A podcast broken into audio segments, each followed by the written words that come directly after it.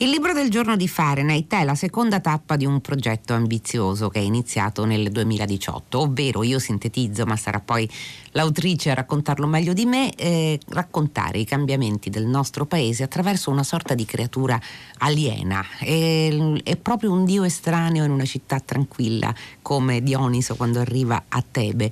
E quel dio è un dio dei mutamenti, un, ha l'aspetto di un ragazzo, si chiama Italo Orlando. Il primo romanzo si chiamava proprio proprio così, la prima vita di Italo Orlando ed era ambientato mh, nella prima metà, diciamo, nella seconda metà del secolo scorso, anzi esattamente a metà.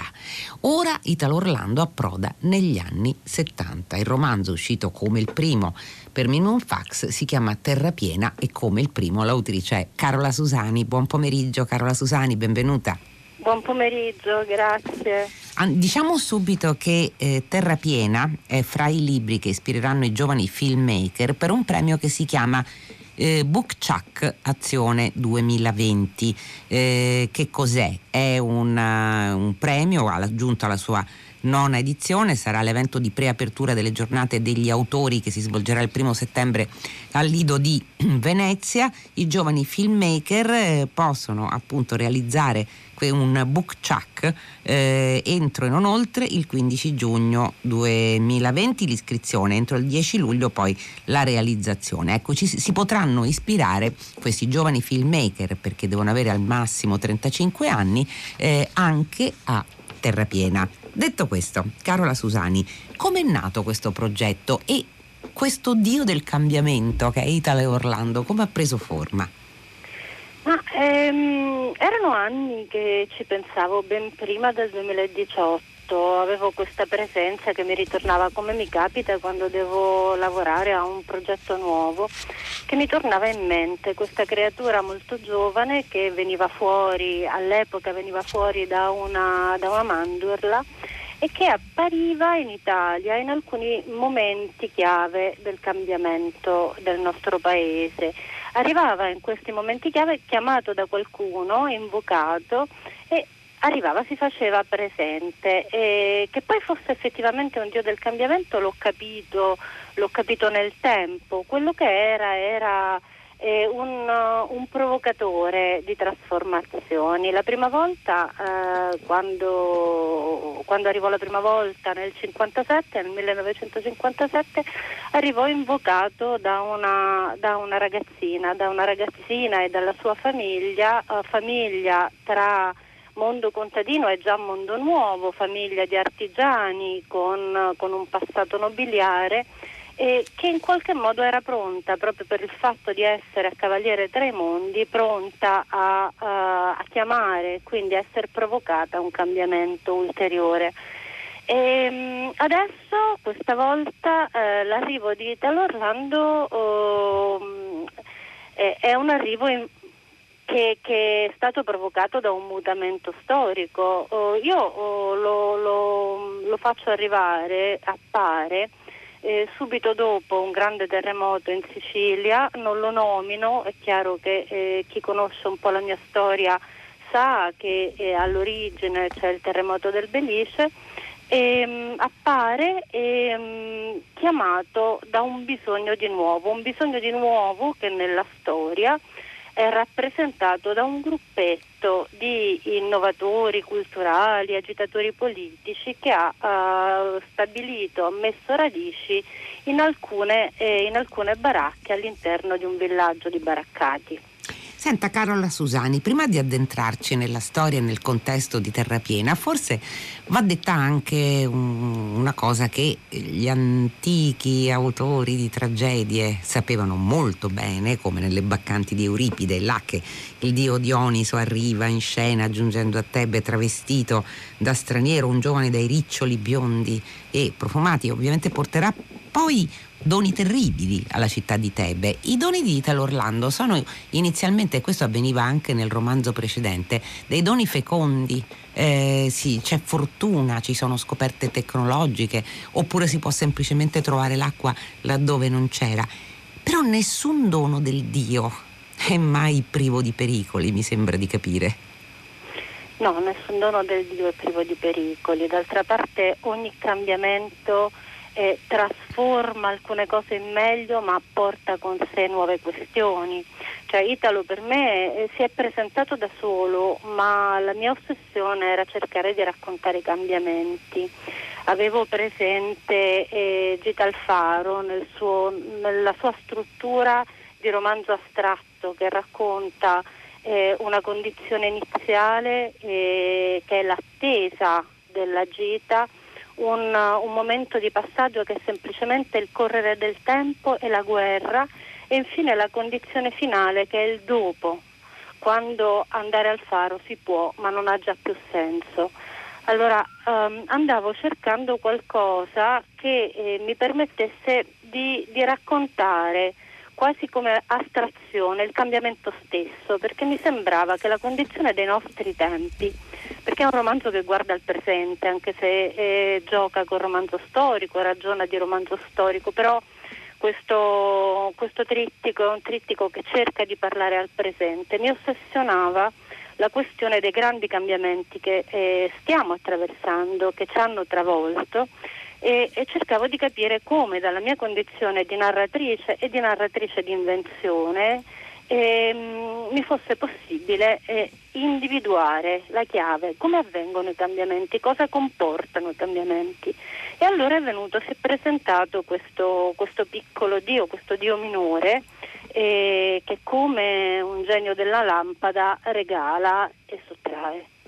Senta Carola Susani, siamo, le, le l'ho detto poco fa, negli anni 70, siamo in una baraccopoli, una baraccopoli eh, che inizialmente, come tutte le baraccopoli ancora oggi, eh, diciamo è, livella le disuguaglianze, ma non, non, non, non, dura per sempre, cioè le persone eh, più abbienti troveranno il modo di collocarsi ad un certo punto di quella baraccopoli, le persone più povere invece resteranno eh, diciamo nella parte più mal ridotta delle baracche dove è più difficile anche avere acqua dove eh, a volte di acqua invece ce n'è troppa quella che eh, le rende umide eh, il punto di vista questa volta è di un ragazzino, c'era una giovane ragazza, come lei ha ricordato nel libro precedente, in questo, in questo caso è un maschio, è Ciccio, eh, che ha una situazione familiare diciamo complessa. Ha una strana madre che lei definisce una donna senza chiaroscuri, senza spirito, senza ombre su cui non attecchiscono né la religione né la superstizione, ha una amata sorella e non ha un padre ma il terribile zio che è un esponente della mafia locale. Ecco, eh, come mai sceglie spesso, eh, anzi sceglie sempre, almeno in questi due romanzi, gli occhi dei giovanissimi per raccontare le, le mutazioni che vengono innescate da Italo Orlando. Questa è una mia vecchia ossessione, non soltanto in questi, in questi due romanzi, ma storica, nel mio sguardo, lo sguardo che prendo a prestito quando racconto molto spesso è lo sguardo di un giovanissimo, di una giovanissima. Si tratta di persone che stanno anche loro a cavaliere, perché lì eh, il tema del, dello dell'essere, dell'essere in crescita, dell'essere dentro un cambiamento, dell'essere adolescenti mi interessa molto, um, essere con un piede ancora nell'infanzia e con un piede in un mondo che ancora non conoscono. E essere nello slancio, in questo caso uh, Ciccio è nello slancio ed è in uno slancio profondissimo perché non è solo lo slancio della sua età, ma è lo slancio uh, della sua condizione, anche della sua condizione sociale. Eh, parlo degli anni 70 che sono stati probabilmente nel dopoguerra, eh, beh, anche gli anni 50 lo sono stati, ma poi ancora di più gli anni 70 anni di mobilità sociale eh, profonda e fortissima. Mi interessava anche parlare di questo, cioè della grande spinta alla, alla crescita culturale, economica, sociale. E Ciccio la sente fortissima, sente fortissimo questo bisogno, di se stesso racconta eh, indicando la parte di Baraccopoli, la più depressa da cui proviene, lui di, di se stesso dice io ero quello che guardava di là, dall'altro lato, dove invece stanno le persone per bene, le famiglie più, più, che hanno una forma più accettabile e stanno anche questi stranieri, questi questi portatori di sogno, perché poi... Eh, una comune, diciamo così, una, sì. una specie di comune un po' anarchica, un po' hippie, che appunto è all'interno della baraccopoli. Sì, o che è raccontata così, in realtà sono persone, eh, se poi scavi, scavi, abbastanza concrete, che hanno un progetto, che cercano di, di portare un ragionamento sullo sviluppo differente, più democratico, più dal basso, eh, però vengono visti così come una comune di anarchici, comunisti, hippie. E sicuramente sono una grande novità, sicuramente sono quelli che vengono dal futuro eh, questa presenza che viene dal futuro, addirittura da un mondo in cui è possibile essere ingenui, è possibile essere eh, senza malizia, è fascinosissima per chi invece come Ciccio vive in una situazione in cui ogni cosa ha un doppio fondo, un doppio senso un, e dove il potere si sente con una grande violenza. Ehm, la sua famiglia, la famiglia di Ciccio, oh, vede la madre che è una figura anche lei di passaggio, è una figura che non è più quella della, della donna contadina, ma non è ancora quella uh, di una donna emancipata, sta in mezzo, sta al confine e che ha scelto come compagno più che un mafioso un micro malvivente che poi si presta ad essere manovalanza di mafia, ma insomma un piccolo eh, depresso e, e, anche molto mh, mm, misero malvivente e, che però per, per, Ciccio che vuole andare altrove, che vuole spiccare il volo sono una, un, peso, una zavorra molto molto forte. Senta, eh, Carola Susani, c'è una, eh, Italo Orlando ha anche un'altra funzione, poi torneremo su queste funzioni di mutazione, speranza anche di cambiamenti sociali, non sempre questa speranza poi va a buon fine o forse non va a buon fine nel senso che si può immaginare subito. A me mi sembra anche che sia un, un suscitatore di desiderio. Eh, a volte è un desiderio che rimane nell'aria, come nel caso del primo romanzo. In questo caso invece c'è proprio una relazione che viene intrapresa tra Italo Orlando e Saverio, che è il figlio dello zio. Eh, non dello zio, attenzione, del, è figlio dello zio, ver, dei veri zii. Dei veri zii, sì, non dello zio con la maiuscola. Dello, eh, esatto. È pieno di zii in questo caso, è figlio dello zio di Ciccio, non dello zio diciamo capomafia. Non del piccolo mani- mm, malavitoso. Ecco, l'altro è lo zio reale, quindi è il vero cugino sì. di Ciccio. Ecco, sì. diciamola così, altrimenti ci confondiamo con gli zii. Ecco, e in questo caso sembra anche eh, suscitare, mh, mm, cioè schiudere quello che ancora non ha un nome, soprattutto in un giovanissimo o giovanissima come nel caso precedente. Sì. È un, uh, è un grande portatore di desiderio, incarna il desiderio, eh, dove passa si accendono sguardi, l'attenzione diventa, diventa concreta, piena, piena emotiva. E, ehm, e, questa è anche sto- una, una, storia d'amore vista da lontano, perché vista dallo sguardo di un, di un, ragazzo che non vive quell'amore, ma è la storia d'amore tra Saverio e Italo Orlando.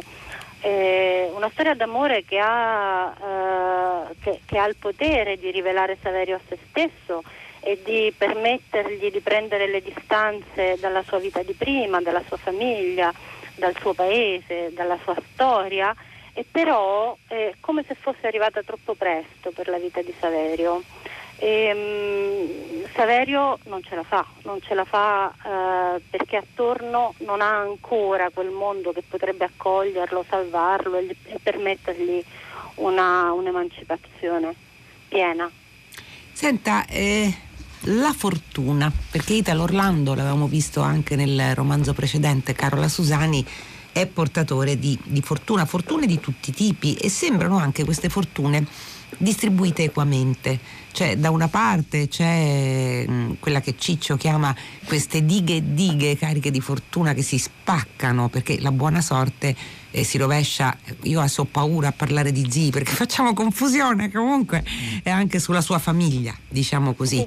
Eh, ma anche eh, se i braccianti discutono un contratto e c'è Italo, e beh, quella discussione va a buon fine, vengono eh, strappati buoni accordi, insomma cioè, c'è una parte nel sociale dove Italo fa ottenere facilmente, almeno così in apparenza, quel che si desidera, c'è un'altra parte che è quella se vogliamo più ristretta, cioè il benessere di una, eh, di una famiglia che sembra ugualmente incrementale. Insomma, fa accadere fortuna Italo. Italo è un, uh, come una fiammella, anzi come una fiamma, è un, diciamo, la forza combustibile dei cambiamenti. E in quel caso è stata una distruzione che ha portato il cambiamento, perché in realtà Italo è come fosse figlio del terremoto. Mm. Il terremoto accende eh, la fortuna di, degli operai, dei manovali, dei mastri che lavorano alla ricostruzione perché sono richiestissimi e d'altro, d'altro canto accende la fortuna dei micromafiosi perché sono richiesti per osteggiare le, le, la lotta, le istanze e la trasformazione che in quel momento eh, i braccianti riescono a ottenere, cioè le due fortune si richiamano l'una all'altra. E, mm, diciamo è mm, come se fosse il, mm, il, il, pulsante che si schiaccia Italo e che accende tutto questo, è una funzione, però è una funzione incarnata e in questo oh, essere una funzione incarnata è molto attraente. Senta Carola Susani, eh, quando si racconta una mutazione, si racconta anche il momento in cui quella mutazione si estende e si propaga dal luogo piccolo in questo caso, eh, ma poi si allarga sempre di più. E c'è ovviamente la curva discendente, poi eh, quel che avviene magari rimane eh, sepolto e sotterraneo come un fiume carsico e magari riemergerà. Però noi vediamo che eh, le, le, manifestazioni eh, che erano state fatte eh, in un momento felice della sollevazione popolare cedono il passo eh, a ragazzi, a studenti, a studentesse. E ci sono sempre ma sono agite da altri. E lei scrive eh, era però difficile avvertire la debolezza che pure c'era in quelle masse di ragazzi e quindi nell'estendersi eh, questo movimento che è innovativo, evidentemente perde anche forza, comincia a evidenziarsi la sua curva discendente? In quel momento lì sì, fino mm. a che erano state delle forze eh, bracciantili, delle forze operaie, c'era stata una forza radicata a un certo punto quella forza si ritrae e viene fuori un altro movimento, che è proprio il movimento dei ragazzi, che lì non ha, non ha, non ha le radici, non ha più la forza, che invece andrà a espandersi, a estendersi, a cambiare altrove nel, nel, in Italia e nel mondo. Cioè, sono tutti movimenti eh, a ondate. Io di questo romanzo dico forse è il mio primo romanzo profondamente progressista e per questo mm. profondamente tragico. Sì, lo è. Per, sì, perché, perché eh, è molto facile individuare le spinte eh, che aprirebbero a una vita più ampia, più bella, di maggior respiro. E, e, quando le vedi conculcate ti viene uno stringimento di cuore e questo per me è, è, diciamo, racconta di, un, di, una storia di un romanzo progressista, però io penso che un romanzo progressista o è tragico o è edulcorato e falso, per cui questo è un romanzo progressista e tragico. Senta Susa- Carola Susani, vale per il mondo che viene qui rappresentato, vale anche per chi lo racconta, ora senza entrare nei dettagli. Mm. Ecco, ma Ciccio, eh, anche Ciccio è cambiato profondamente, eh, incomincia a leggere, e incomincia ad assumere un altro sguardo, comincia lei lo racconta, eh, legge Rambaud, legge Tolstoi, comincia ad andare bene a scuola eh, persino, gli crescono i denti che gli sono sempre mancati, insomma cambia, diventa un'altra persona.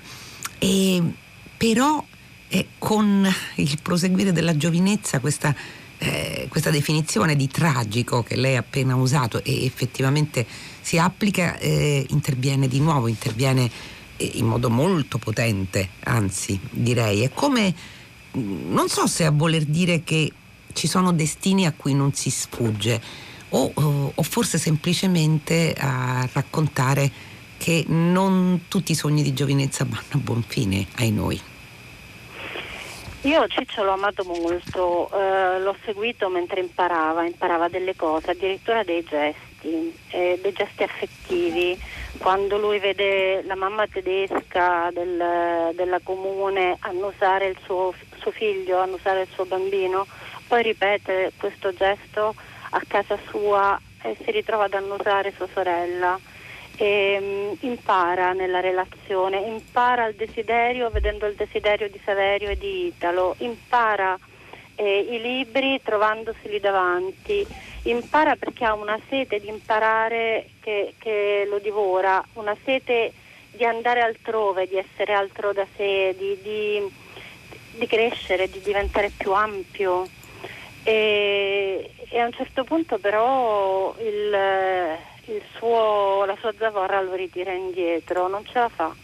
Ma non ce la fa lui come, come non ce la fa uh, una parte di questo paese. Cioè, eh, la mia impressione è che quella zavorra uh, pesa ancora, ci pesa addosso, ci, ci tira, ci, ci, tira indietro e forse che non ci abbiamo fatto i conti fino in fondo, è, è, no, non, non escludo che ci sia anche questo.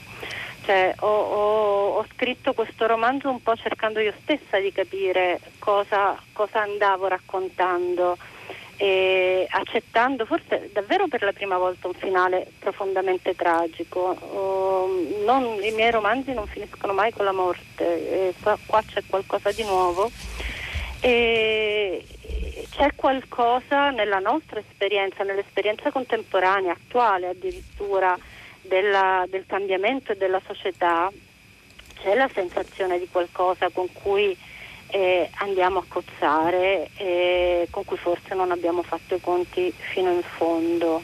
L'ultima domanda veloce, velocissima Carola Susani, il terzo capitolo di Italo. Quando sarà ambientato? Non le chiedo quando uscirà, ma l'epoca in cui pensa di ambientarlo. Allora, ehm, il, il, motore eh, del, del terzo, del terzo capitolo è negli anni Ottanta, il suo sviluppo è nel 2000. Grazie. Carola Susani, Terra Piena, uscito per Minimum Fax, libro del giorno di Fahrenheit. Grazie per essere stata con noi. Grazie mille. Dunque si chiude anche questa puntata di Fahrenheit dell'11 marzo 2020. Saluti dalla redazione, Carlo D'Amicis, Michele De Mieri, Lea Gemmato, Clementina Palladini, Daniela Pirastu, Laura Zanacchi, Benedetta Annibali in regia, Susanna Tartaro che cura il programma, Emiliano Trocini alla console. La linea sta per andare a Luca Damiani per 6 gradi. Continuate a scriverci, continuate a raccontarvi. In questo caso usate la mail fare con l'H al centro chiocciolarai.it. Fahrenheit torna domani alle 15 su Radio 3. Fino a quel momento felice serata a tutti voi da Loredana Lipperini.